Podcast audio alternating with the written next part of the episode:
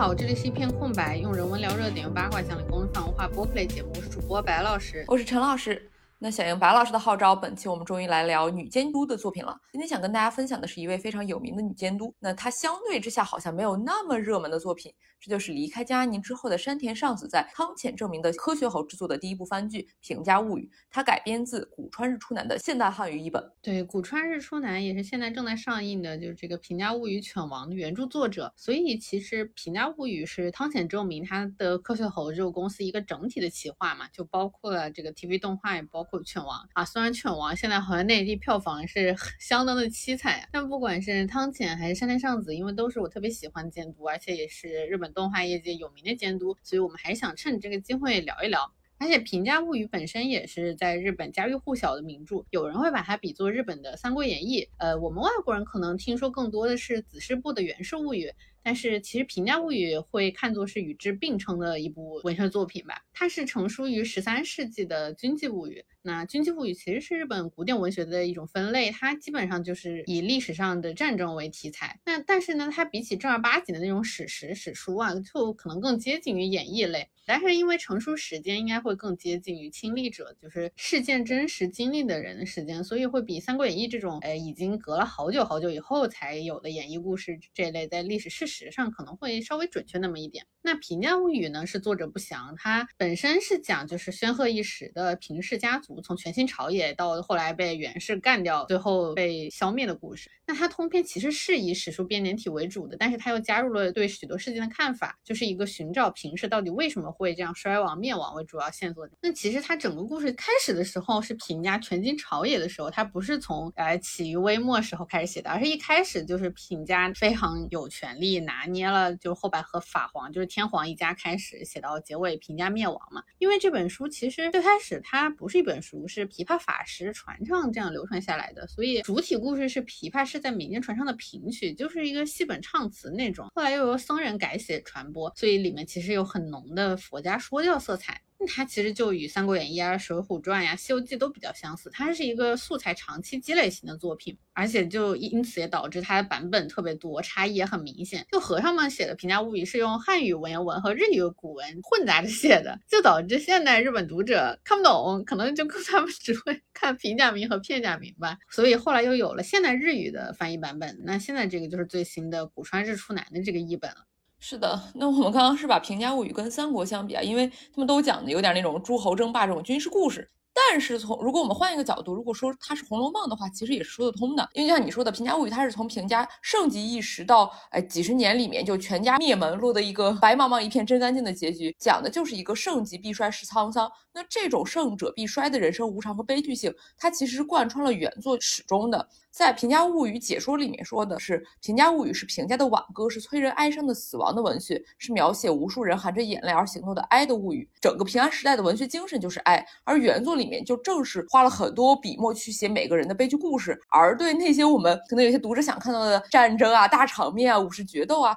其实反而着笔没有那么多，甚至对战场上流血牺牲的场景其实没写啥的，反而会写呢说平家逃亡的时候啊，这些人都养尊处没有赶过路，一赶路的时候脚底就。磨破了，把裤子都染红了。这个时候反而写出了血色。所以，《平家物语》如果从这个对大时代大个体中个体的关照角度，确实也跟《红楼梦》是有相似之处的。对，但是你看，一会儿说它像三国，一会儿说它像红楼，这其实差异还挺大的哈。嗯，不知道大家对日本历史的了解程度，反正就大概讲一下的话，那这个历史背景其实就是呃元平之争嘛，两家相争赢了的那个元家其实是开启幕府时代的，也就是将军掌权，天皇成为吉祥物的时代嘛。元家其实是镰仓幕府的建立者，这个时候其实是武士阶级崛起，那之后其实是。几代幕府更迭，就直接到明治维新了，也就是我们称为幕末，幕府倒台了嘛。大家很熟悉的动画作品《银魂》，其实那个时候写的就是幕末时期。那在之后就是明治维新，大家很熟悉的日本近代史了。所以就得说，元平其实是日本历史上一个比较重要的时间节点，因为从那以后，天皇其实就可以说是彻底沦为吉祥物了。那它当然也是影视改编，还有游戏改编的热门题材，感觉上应该是仅次于日本战国，还有就是刚刚说的幕末时期了。那《平家物语》原作呢，它其实是围绕平家两个时期，就是平清盛和平宗盛两个时期，可以说是从平家最鼎盛开始写到平家灭门嘛。但是到后面的改编呢，其实就比如说一九五零年代历史小说家吉川英治改编的这种新《平家物语》，他就会把开始的时间点从原作里面平家家主平清盛这个已经是老狐狸的平家鼎盛时期，他会倒推到平清盛早年。结束的时间点也从源义经海战灭掉平家以后，延续到了源义经被自己的兄弟源赖朝搞死，就是镰仓幕府正式建立掌权为止。那在这之后呢，其实平家物语的改编基本上都是贯穿这种思路，就是放大时间线，关注大历史，就把重点放在这种所谓的政治军事史上面，就感觉更像《三国演义》了那种。甚至就是原作里面其实是以批判为主啊，就专门把它塑造成了一个暴君形象的这个平清盛，也跟后面干掉平家的源义经一起，就是他们俩都成了推动历史进程的革新者，就加上了这样的光环。那相关的剧集也有很多成功之作，其实 NHK 也拍过，就是以平清盛为题的，就是 NHK 大合剧嘛。但是这些发动革命、背叛革命的权力斗争，其实并不是真正的原作了，也就是琵琶法师们传唱、和尚们整理的《平家物语》的重点了。反而是这一部就是改编动画作品，他在寄语里所说的，我认为《平价物语》是一部像宇宙一样浩瀚无边的作品，但也十分多彩、有深深的人情味，希望大家能用心感受到这份情。其实是这个人情味才是更回归《平价物语》的底色的。那就如果说，就刚刚我们提到的新《评价物语》走的是那种历史长河、滚滚东逝水那种宏大叙事啊。那山田尚子的动画改编其实是要把视角落回到个体生命和人世无常，所以开头的定场诗就是“奇缘金舍钟声响，世间诸行总无常。沙罗双树花说法，盛极必衰是沧桑。”就是说，奇缘金舍的钟声像诸行无常的声响，那沙罗双树的花色显示的是盛者必衰的道理。这首摘自原著的诗，其实就是《平家物语》真正的主旨了。它其实既有这种德行说教的那种因果报应，又有佛教无常的说法。但是如果仔细阅读的话，其实会感觉到对这首诗更合适的理解是，就是只要是胜者，那不管你是不是真的骄奢横暴，其实你可能真的注定会灭亡。那山田尚子其实可以说是抓住了这个审美而非历史的倾向，他其实弱化了战争的胜败，去强调每一个人在战争里面的心境和浮沉。是的，就你想，《平家物语》的原作有十三卷六十五万字，但是动画只有十一集，也就是二百二十来分钟，而且它还穿插着主要人物，也就是平重盛一家里面的诸多日常情景，所以实际上动画对原作的情节和叙事的上的概括是非常强有力的。你想，它美化要讲原作一卷多的故事啊，这怎么能做到呢？就是它要有非常强的概括力，可以用一两个画面和几句台词就讲述原作一整个章节的重要历史事件。这也是为什么我看的时候，其实有满强的那种儿童历史科普片的观感的。当然，也有人诟病说这个剧情推得太快了，而且跟日常又有很多的穿插，导致观众的情绪就跟着起落起落，并没有足够的铺垫。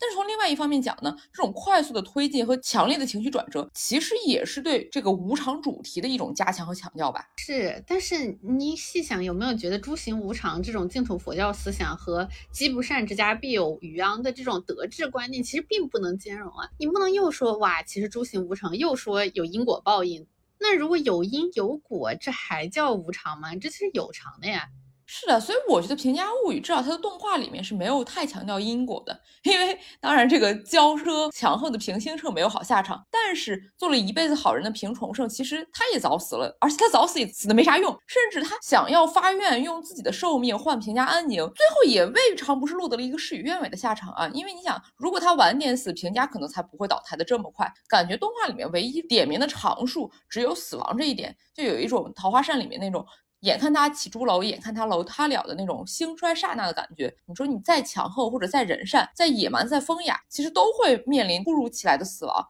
这一点，其实我怀疑就跟监督山田尚子本人经历的这个京都大火之后，他的心态有关系。是的，是的，嗯，山田尚子本人事情我们放在后面再聊。我们先讲《平家物语》的动画化，确实能够感觉到动画它立足的是死亡的恒长，还有人生的那种不确定性。在死之上的新利益，可能就是 O P，O P 的歌词就是说，你看花开的那般绚丽，只因在那里有种子落下，终于一天会再度枯败，化为种子继续流转。故事的最终结局，即便知道从开始便已注定，唯有今天就在我脚下，以你本来面目闪烁光亮。这个感觉其实从歌词里面透露的就是一种知晓无常，但是更珍惜人生，知道苦难的必然，却勇敢面对的那种精神吧。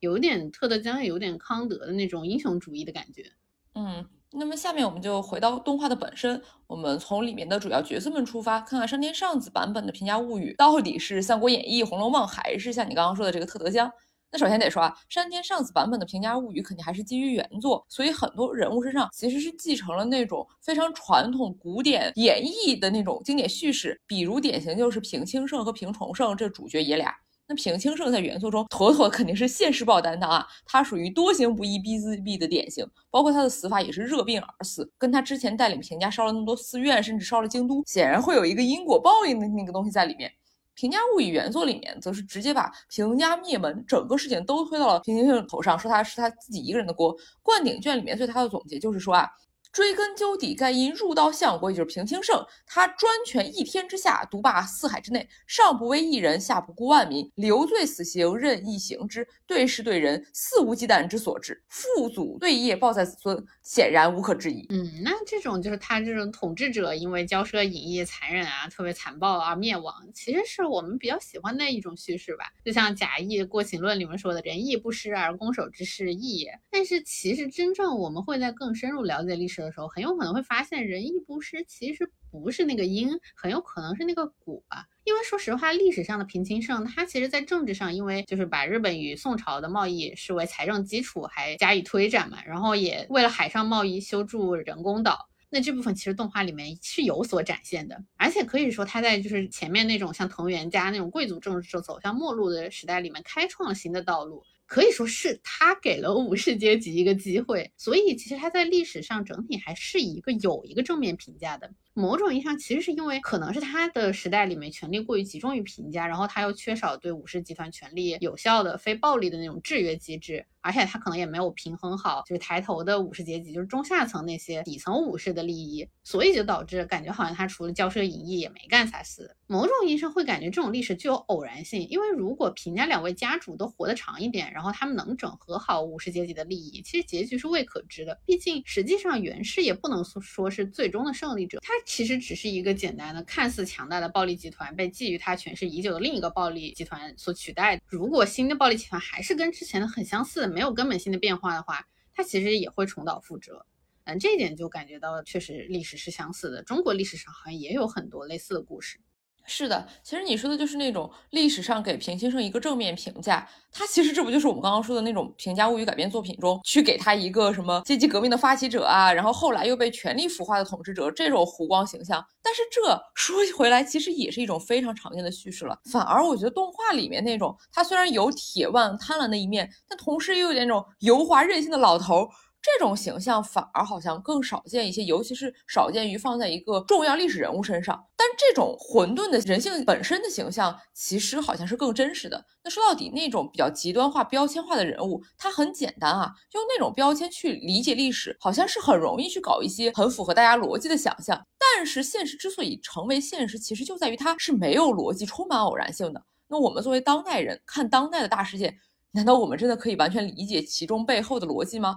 其实我们是各执一词啊，甚至别说大事件了，我们身边的日常生活的逻辑，能够通过怎样的标签去理解呢？我们真的能说我们对我们的父母、我们的朋友，能贴两个标签就理解他们是怎样的人，他们会做怎样的事吗？这是不可能的。那从这个角度来说，《平家物语》动画中的平清盛，他不光会扩张自己的权势，囚禁后白河法皇，同时也会在老婆吃醋的时候躺在老婆腿上撒娇，想要做一些有趣的事情，而不是单纯的哎就是要权力，就是有这种欲望。反而这些细节会让这个形象更为生动起来。那跟平清盛相对，在原作中呈现一个高大全形象，可以说他佛如兼备的平重盛。在动画里面，其实也给他加了一些，比如怕黑的细节，因为他是能够看到亡灵，因此心怀敬畏。那这种灵异的 设定，其实也给他后面自愿折寿、想要拯救家族，给了一点稍微充分的理由吧，不然就实在是太迷信了。但是显然，不管怎么说，哪怕他能够看到亡灵，但是他献祭自己的这个神收了他的魂，其实是也没给他办事儿，因为到最后评价其实还是败亡了的。对，就给我的感觉是，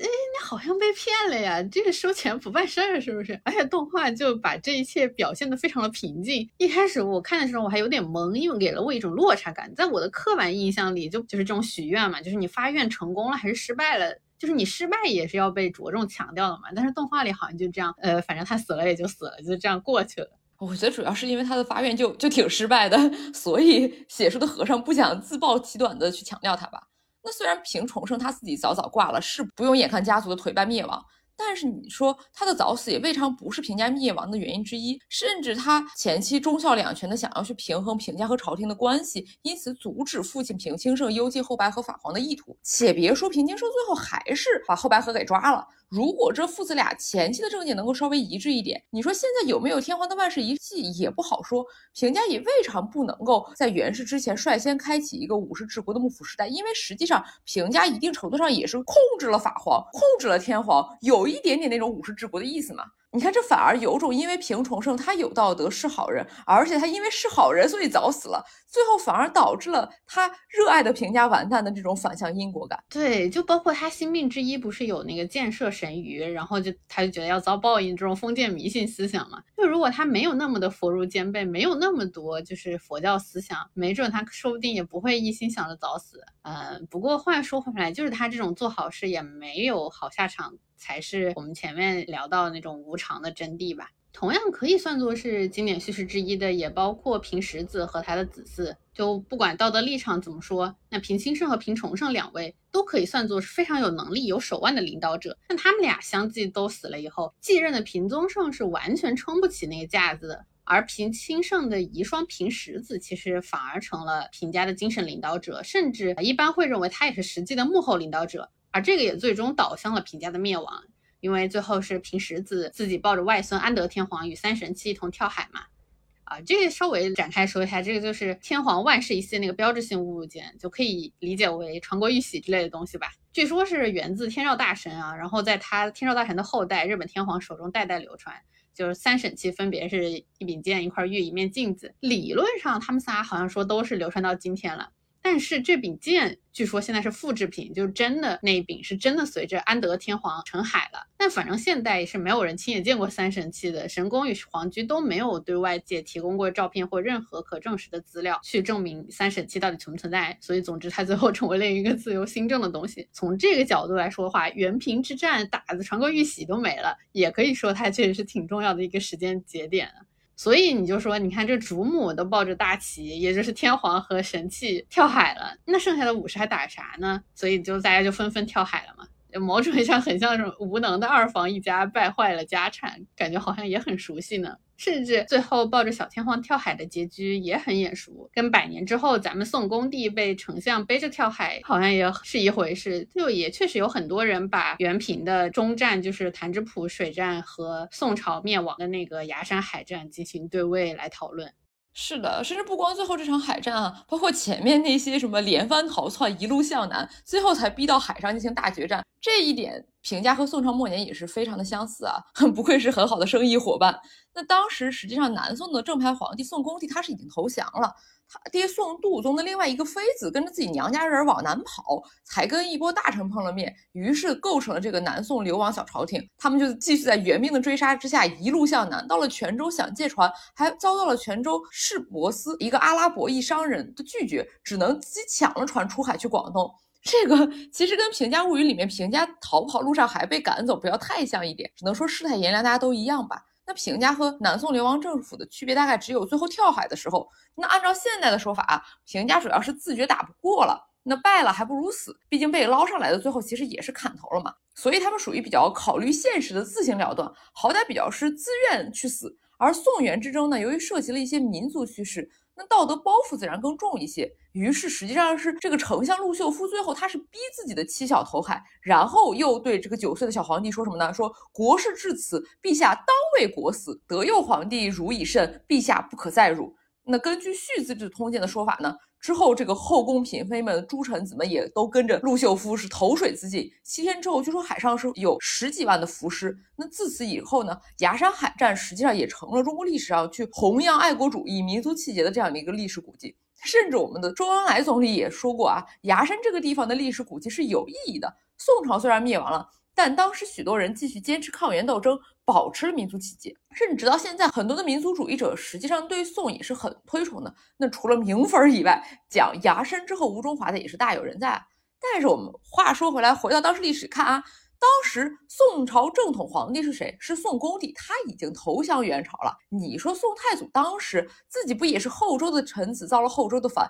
他不也把人家李煜关在自己宫里吗？俘虏的那些前朝旧臣降臣，不也是该用用吗？那宋元的区别是啥呢？不过也就是元朝是蒙古人当家，只是有了蒙古外族侵略叙事之后，显得我们抗元很有立场。但是，一旦蒙古侵略成功，元朝现在已经成为了中国历史的一部分。那我们再回去一看，这个民族叙事的立场到底有多站得住脚，其实是不好说的。对，我也觉得这其实是有点微妙的。而且，就是这个上十万伏尸，如果还能说是一件值得称颂的事情的话，那我真的不知道这个人到底是什么三观。如果不谈民族叙事，只说个体抉择的话。那我会觉得一个人觉得啊，我活下去也不会有好下场，不如慷慨就义，似乎更像是自由意志的决定啊。当然，呃，就是也有这种武士文化，就是慷慨赴死，可能某种意义上也是一种道德绑架。但是不管咋说，你这个绑架只绑自己，对吧？平石子跳海，然后可能平德子跟着一起跳海了，但人家被捞上来，他要活下去也就活下去了。他是自己死，不管为什么，那反正肯定是比前面 这种逼人去死的那也好多了吧。但是好歹这个陆秀夫他逼人去死，自己也是真的去死了，好歹比那种逼人去死之后自己不死的好一点。比如说水太凉那一位嘛，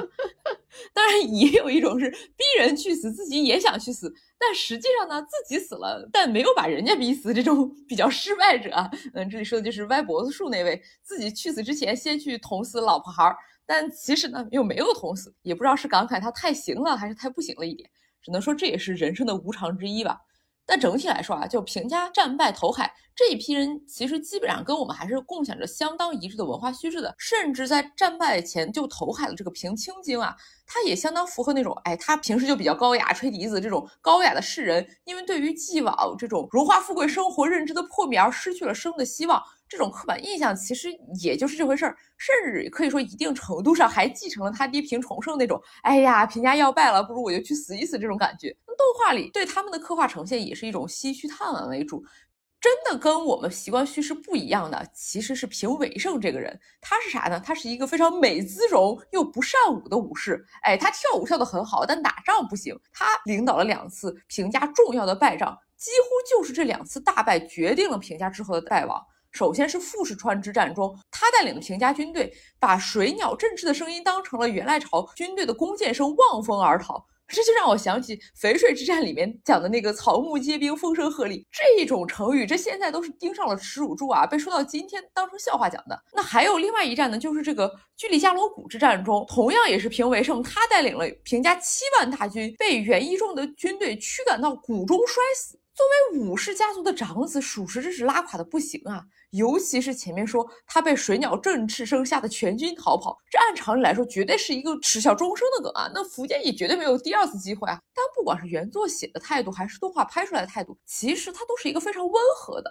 甚至对于这个角色最后出家自尽的结局，给予的也是一个非常悲悯正面的态度。这实际上放在我们的语境里面是非常少见。对，其实我个人看动画还挺喜欢这个角色的，因为感觉他挺不一样的，是一个比较耳目一新的那种历史人物。呃，历史上的平为上，他是平清盛的孙子，就是平重盛的儿子嘛，是他的长子和嫡男。那平为盛的母亲，她其实是应该是官女，地位不会很高。而根据九条监实的玉叶记载，也是动画一开始就拍出来的殿下成河事件。当时其实平资盛就是为盛的异母弟弟，那个是正妻所生的，就是动画里面的二儿子。当时是他其实是嫡男，而他跟摄政松殿机房争道。而机房的从者当时羞辱了资盛，是平清盛得知此事以后，在高仓天皇的加冠仪式上就直接给报复回去了。那这件事情其实让夹在天皇一家还有自己父亲之间的平重盛非常为难，然后就惩罚了自己的二儿子平资盛。是在这个事件之后，平为盛才成为了嫡男，然后他后面就娶了藤原成亲的女儿新大纳言。而藤原成亲呢，就是之后动画里也拍到的，就是露谷那个地方密谋谋反的时候，也在现场，从从而也被流放的那位，那个其实是平为盛的岳父，所以其实他在平家的确是身份很微妙的，尤其是当他爹死了以后，那他就更惨了，因为他这个嫡男实际上也没意义了。而平家战败以后，不是从都城撤退的时候，他是自己跟着去了，但是他把他自己的妻子和小孩都留在了京都。那这就更引起了平宗盛，也就是后任家主啊，他叔父的怀疑了。你说你这又打败仗，然后又不让自己的妻小跟自己一起走，被怀疑，好像这么想也是理所当然的。而他的结局也与评价大多数人是大不相同的。他并不是战到最后弹指谱的时候跳海，而是选择出走，落发出家，在评价最后败亡前就投海自尽了。那个时候他才二十七岁。直观感受的话，是他其实是太过于怯懦温柔，他没有办法直面战争所带来的死亡，他就是一个不适合生存在战争年代的人。而从历史上看，感觉他一方面能力不足，就作为一个武士家的孩子，完全打不了仗；而另一方面，他身份也的确一直是夹缝中求生的人。评价物语》原作与动画有意思的地方，其实在于作者对他在战场上的拉垮表现，可以说是几乎只字不提的，可以说是与对其他战役中主将的描写形成鲜明的对比。那相反的，大篇幅描写的是平为胜出走、出家，最后投海的那部分情节。而一般来说的话，武士的这种懦弱退缩，肯定是最被猛烈攻击的点啊。那咱们的演义小说，比如《三国演义》里面，那也是先不说不管打不打败仗，那首先你肯定得往前冲啊。你如果临阵往后退，肯定会被嘲笑死。力战而捷倒是能算一种经典的古典主义悲剧，可能还能获得一些称颂。是的，所以我觉得传统的《平家物语》它作为一个古典作品，它可能是出于对佛教无常思想的推崇，所以对平为胜这个可以说是看破人间，甚至主动往生极乐的这个选择的态度就比较友好。而动画里面反复刻画他在战场上见到地狱，因此排斥战争，其实我觉得是有一点现代的反战思想的意味加在里面了。所以平为胜他其实特殊就特殊在最后这段逃避战争，从而出家的情节。其实他在出家投海之前就已经面临着被家族抛弃，然后他自己的两个兄弟先后自尽或者战死，他自己其实也不想活了，他想的就是啊，我再见我的妻儿一面，然后我要去自杀吧。结果呢？他因为道路阻塞，其实最后是来到了高野山。他就是路上想到平重衡都已经被袁家生擒，有些示众了。如果自己也沦为阶下囚，怎么对得起亡父的英名？因此，他最终其实也没有尝试去回京都了，就导致他最后其实连妻儿也见不到。他是在高野山就选择出家，到最后投海。原文其实有写到，他一直都割舍不下自己的小家庭，说的是既为人生妻儿牵缠，生时思之不尽，死后又防正后世菩提，此刻心中实是难舍俗情，当真是罪孽深重。这个就是非常真实的一种人性啊。那可以说他在死之前依然就是在这个挣扎之中，不能是那种哦突然顿悟就大彻大悟似的那种开悟，其实是有那种走投无路、退无可退的意味。而他在一路从出家开始，就是漫长的参拜，到他是最后参拜到结束，直接投海嘛。他在这个漫长的参拜中，他终于理解了父亲当年参拜熊野神社的时候所思所想，就是所有的威望啊、生命啊，其实最终都是会走向毁灭的。因此，他也是在这之后，最终主动自己选择了毁灭的道路。是的，平为生这个角色，感觉他就是承载了《平家物语》那个核心主题：胜者必衰，生者必灭。就是你想，她虽然是长得又美，然后家世又显赫，曾经可以说是拥有一切，但最后也是失去了这一切，依然要承受巨大的痛苦。而且我觉得很有趣的点就是，她痛苦的点很多是她的妻小、她的家人，这实际上是一种非常普通、非常俗世化的痛苦的概念，这也是最能够让普通的普罗大众感到共情的点。不是那种一个著名的大将打败了如何如何，那其实是英雄传说，而评为胜身上反映的才是一些真实的普通人的痛苦。所以这也是我觉得最有趣的点，就是同样都是民间传唱的作品。这种普通人的痛苦形象，感觉并不是我们中国民间会喜欢的那种形象和主题，但却是日式作品中可以说是一个经典的形象了。当然啊，这个《平价物语》动画里面其实也有很多不经典的形象。就前面我们说，动画里面平清盛其实也没有原作里面那么暴君面具人，而是写成了一个有点任性的大叔。实际上，动画里面的后白和法皇也是类似这种 老不休形象啊，不是惯常意义里面一个老谋深算或者是一个阴谋家枭雄，真的是跟很多人心目中诡计多端的那种差得很远。那开创了幕府时代的元赖朝呢，他其实在动画里面拍的好像也没什么主见，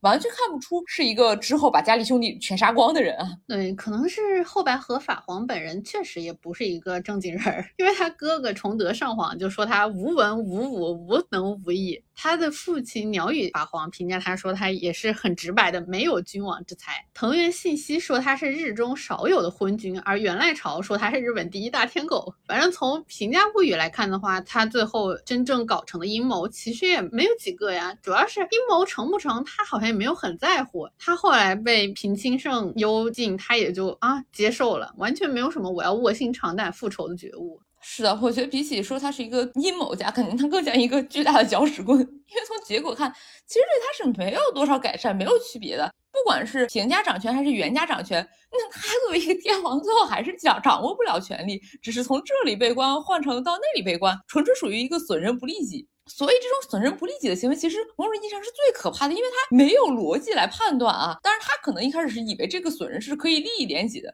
那显然，那最后他是没有办法把这个盘算到利己的头上来的，所以导致别人是没有办法推测他的行为。那这可能也是为什么他身边的人对他的评价不高，或者说挺低的原因。因为我们看到他可能最后确实是脑子也不够，然后也没啥逻辑。而后世对后白河很多评价。那些说他阴谋权术啊什么的，更多可能是基于他作为法皇、作为日本朝廷权力掌控者的这种身份进行的一些想象。因为只要你身处高位，你的一举一动自然会被人反复揣度、过度解读。那权力下位者对权力本身的恐惧和渴求，他也会自然而然地移情到权力的所有者身上。说实话，粉丝对偶像的心情似乎也是多少有点相似的。是的，给我的感觉是《平家物语》的这部动画其实也更多是从后白河身边的角度还原了一个普通人，他如果架上高位之后，他搅的是可以有多么的残酷。因为最后可以说谁都没有落得好啊，不管是给袁家还是给平家卖命的武士们，那可也都是成千上万的死去了。这么一说，就感觉对他忠心耿耿、心力憔悴的平重盛好像就更可悲了。不过这种角度，一方面是对历史的另一种还原，或者说是一种合理的推测，但可能是不是也有动画是从平家的视角出发，因此对不同立场的领袖会有一点刻意的削弱。但是同样不同立场的领袖，这个袁艺经可是不光没有削弱，还加了美貌 plus buff 啊！你看他整个人美的画风都不一致嘞。甚至袁一仲这种，他进京之后烧杀掳掠这样一个李自成，其实动画里面画的还挺有野人魅力的。你说后白河他确实是没干成啥事儿，只是狗，哎，这也就罢了。但真的幕府建立者他源赖朝的形象其实也挺就很普通哎。对他其实是干了很多事的，因为在元平之战的故事结束之后，他后面还杀了好多人呢，就包括前面美的画风都不一样的袁义经。他作为镰仓幕府的真正的开创者，研究他们的著作其实也有很多，而动画里给的是一个非常其貌不扬，甚至还优柔寡断的形象。第一时间其实很难和历史上这个杀伐果断，甚至到残忍的人给联系起来。但咋说呢？其实也不好说哪个才是真正的真相，因为他的确有一个非常厉害的老婆北条正子，动画里也隐隐有体现。源赖朝做决定其实都是受妻子北条正子的影响，而北条正子呢，她就是源赖朝的正妻嘛，在丈夫死了以后，她落发为尼。在两个孩子先后袭任征夷大将军，也就是幕府的掌权者，然后又被暗杀之后，他其实是让自己的孙女婿继续担任征夷大将军，而他本人在背后掌握了幕政的实际权力，所以后人称其为倪将军。在这之后，其实镰仓幕府家就都是北条家的人了。那动画里呢，其实北条正子的戏份不算多啊。但确实给人一种元赖朝就是被他掌控的这种 feel，实际上很有可能真的差不离啊。因为野史小说《增我物语》里面其实就描述了这么一则故事，说正子的妹妹其实曾经梦见自己手持日月，告诉了正子，而正子看出此梦象征富贵，他就跟妹妹说梦兆大凶，他愿意买下妹妹的梦石，就转移到自己身上，好狡猾，亲人也骗。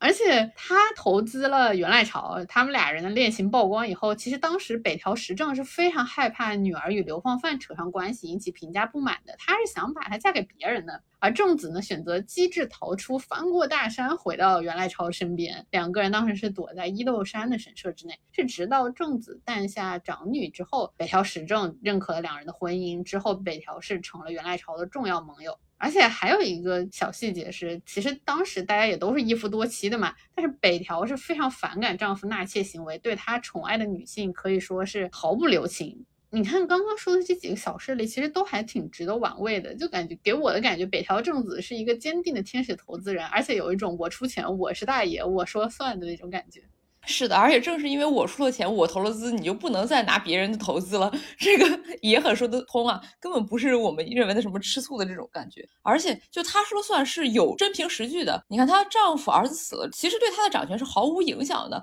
真的，她爹跟她抢权力的时候，她也是联合弟弟直接把爹干掉了。实际上后面也有一个事情，就是候鸟羽上皇其实曾经趁着幕府新将军继任这样一个不安定的局势，发出了旨意，号召关东武士去攻打镰仓，想要夺权。这个时候，关东武士是很动摇的。那北条政子是在这时候，是由他发出了日本史上非常著名的大演说，重提元赖朝对关东武士的恩义，号召武士们报元赖朝的恩。结果呢，就是这个关东武士啊，又从上皇那边投靠回了幕府这一方，打败了京都的上皇。这个就是成久之乱嘛。那后来结果就是天皇一家整个都被流放了。你看这里就体现了北条政子其实比原平所有那些呃领导的将军都厉害啊。你讲后白河发旨让袁家打平家，平家就完全搞不定啊！甚至平资盛就是平重盛的二儿子，他还去求情，结果也求了个继母。你看正子就可以嘛？甚至正子不光能求情，还能说服武士反过来跟着他干打天皇。也正是正子在这次大演说的刚强口气，让他博得了那个倪将军的名号嘛。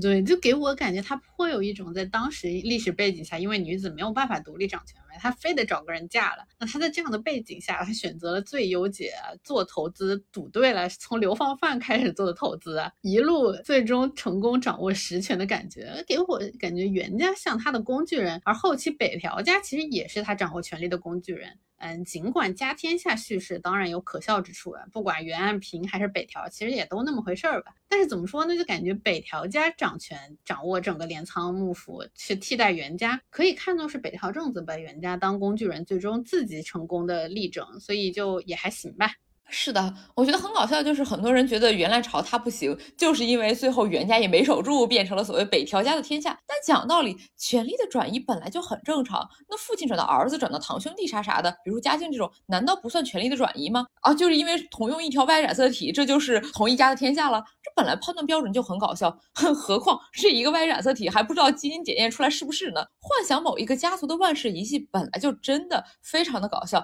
而如今还在遗憾某个家族没能万世。是一些，这就更可笑了。嗯，这也是一种家天下叙事的这种死而不僵嘛。感觉直到今天，大家就还是很喜欢这种叙事嘛，好像家家都有皇位需要儿子来继承的。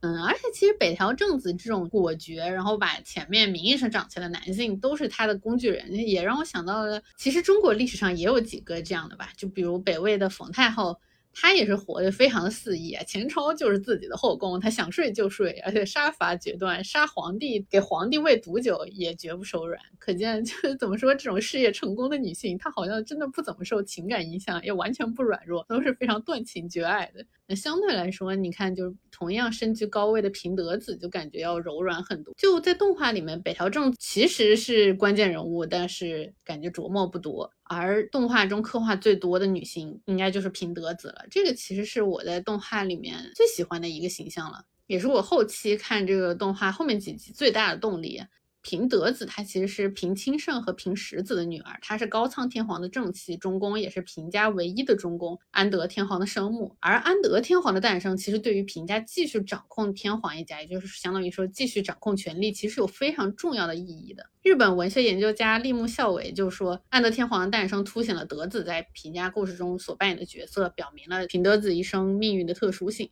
可以说，平德子她就是平家的工具人呀。她一生不管嫁人生娃，她都是为了家族。而且呢，你看她嫁给的这个夫家天皇家，还和自己家平家关系很微妙。哎，可以想象她的处境、心理压力。但是动画里面除了很好的表现了这部分以外，也比较好的凸显了她自主意愿的部分。一个很经典的情节就是高仓天皇当时死了以后嘛，还想让她再嫁后白河，也就是嫁给自己的公公。但是对于这个方案，平德子是以出家作为威胁，说我要割掉自己的头发去出家，表示着强烈的反对。那最终是由他的同父异母的妹妹嫁给了后百合，也很离谱就是了。而关于这个平德子对这个事情的强烈反对，《平家物语》一书里面其实是没有直接叙述的，但是在我们前面也提到的玉叶里面是留有详细的记录的。那这个也是我觉得动画改编比较好的部分，就是综合当时其他史料嘛，就比较好的还原了平德子的主观能动性。那在《平家物语》里面呢，其实前半节平德子的叙述是很少的，但他最后却成为了《平家物语》的主人公，起了一个收尾的作用。就给我的感觉是，看起来他好像是那种很温顺、逆来顺受、顺从命运的人，但其实他在很多事情，而且就包括他跳海以后又被救起来，独自出家，然后活在深山的寺院里面。都可以感觉到，其实他还是有很强的自主性，然后有一些就是可能还可以再继续更挖掘出来的东西的。是的，包括前期其实有他对他就是姐妹圣子的一个感慨，就是因为圣子也是很小就被嫁给了为了家族利益而嫁出去，没两年就当了寡妇，然后最后抑郁而终。当时德子对这个事情也有很深的感慨，就从这样的小事到最后他的一个个人坚持、个人选择来说，都可以跟 前面评委生的选择放在一起对位来看。就平德子其实也是从国母那种显赫到生死加灭。原作里面也说，他活着的时候就已经经历了六道轮回。但是实际上，哪怕他经历了这么痛苦的悲惨，在弹珠海战之后有自杀未遂这样的事情。他最后也没有选择，哎，就死亡啊，就不行啦，看破啦，我要 走上毁灭的道路，而是就是出家，我可以继续活下去，并且我活下去也可以记录我曾经的这些家人们为他们祈福。这实际上也是动画结尾里面非常令人感触深刻的那个段落。嗯，不过还是有一点值得商榷的地方，就是动画里面极力美化了高仓天皇和平德子之间的感情啊，这个我其实是不太好理解的。为啥一定要假定他们俩是有爱情的，整的好像是那种罗密欧与朱丽叶似的？的相爱的两人因为身份地位的差别而不能好好相爱，就好像平德子后期坚定努力守卫自己的小孩都是因为爱情似的，这是我觉得有点令人伤却的一种改编方式嘛。因为实际上历史上高仓的真爱另有其人，还是一段凄美的恋爱故事呢。动画里面那个平德子叙述自己爱上高仓天皇那个烧红叶的故事，历史好像也只是仆人而已。就一定要需要一个迷之异性恋叙事作为动机驱动吗？我其实是觉得不太合适的。不过这么一说，好像我们自己的古言改编历史小说，好像也很喜欢硬安一个真爱被隔阂的故事，然后去圆，可能也是一种人民群众喜闻乐见吧。对啊，我们自己的故事，那武则天都是为了爱的。那其实就动画里面这样去加的异性恋故事，不光是平德子啊，女主琵琶离开平家之后，帮助她的三个白拍子之一，就跟刚刚我们说的非常美的袁义经有一点眉目传情的意思。不过这个相对比较好理解吧，因为 首先袁义经真的是美的画风都不一样，这便宜不占白不占啊。而且历史里面也有记载，袁义经确实有一个做摆拍子的小妾。那后来袁义经败了之后，这个小妾被袁赖朝俘虏，并且袁赖朝还要这个小妾跳舞，小妾却还是唱出一些夸袁义经勇猛的歌。那袁赖朝因此很生气。这时候还是之前我们说的北条正子，他站出来帮这个小妾说话。所以有后面这些历史故事的铺陈之后呢，前面能够提一些年轻男女的情愫。对于了解历史的日本观众来说，其实也能看到另外一段兴衰无常的感慨吧。嗯，这样我们最后来讲一讲女主琵琶这个原创角色，她其实是代表传唱《平家物语》的琵琶法师。尽管山田尚子这个改编动画版其实是回归了原作初心，但是最大的区别是这个异童又长不大的少女观察者琵琶。当然，就说来一个原创少女角色，其实也不能算是她首创的。比如说之前拍《三国志》的时候，就为 关羽还创造了一个义女凤姬。但是《平家物语》的这个琵琶。它的重要设定是，他闭上一只眼睛的时候，另一只眼睛可以看到未来。于是他的动画第一集就对自己遇到的平重盛说出了自己的预言，说你们其实不久就会灭亡。所以可以说，琵琶他是一个真正的观察者，就像他自己后来无数次感到痛苦的，我什么都能看见，但却什么都做不了。他只是评价故事的观看和记录者。对这种预知之眼的设定，其实让我想到的是特德江的《你一生的故事》，就他们都是在知晓未来注定的不幸之后，还要去珍视此刻人生所展现出来的美和意义。像我们前面也提到啊，就感觉山田尚子本人的观念其实跟特德江是有类似之处的。不管是作为评价故事记录者的琵琶，还是在故事之外作为动画监督的山田尚子。其实也都是在体验、观察、记录着各种各样的人生，而这种记录和讲述本来其实就是一种有主观能动性的选择。而当然啊，就动画里面强行嵌入一个原创女主，尤其还是琵琶这样子特点鲜明的角色，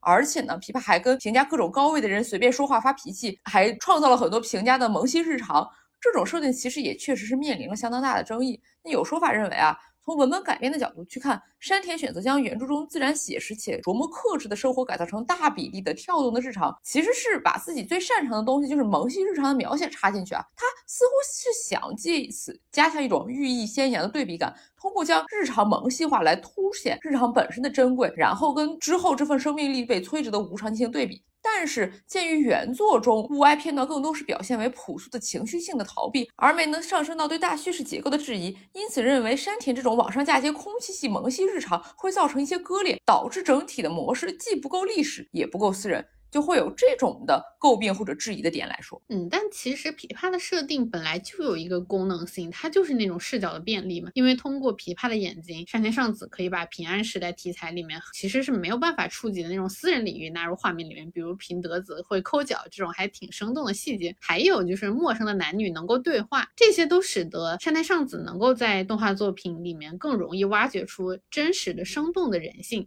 以体现它的动画主题嘛，就是看到更真实的人，而非宏观大历史。所以我们两个观感下来，感觉还挺好的。前面说的割裂感，反而我让我觉得，就真实的人生本身其实就是割裂的，就没有那么强的一致性，它本身就充满了跳动。那大历史作用在个人身上的时候，本来就是一些细微的日常。那下岗潮里可能就是莫名其妙的失业，找不到工作，经济出问题，吃不上饭。大家操心的就是比较实际的东西。但哪怕这样的悲剧的洪流里面，难道就没有那些日常的一些琐碎的快乐吗？其实也是会出现的呀。个人的生活与波涛汹涌的大历史潮流，很有可能本来就是割裂的，你没有办法从中找到一个非常连续性的节点。那些连续性反而是不真实的想象和构建。所以从某种意义上来说，山田尚子的这种改编反而是更加真实的。是的，是的。所以，嗯，最后我们就来聊聊山田尚子这个人吧，也是我下决心想要做这期的原因。因为上期之后，我真的很想做一个女的动画导演。而山田尚子，她作为日本动画业界可以说是功成名就，相对来说数目没有那么多的一个女性导演，她真的很值得一聊。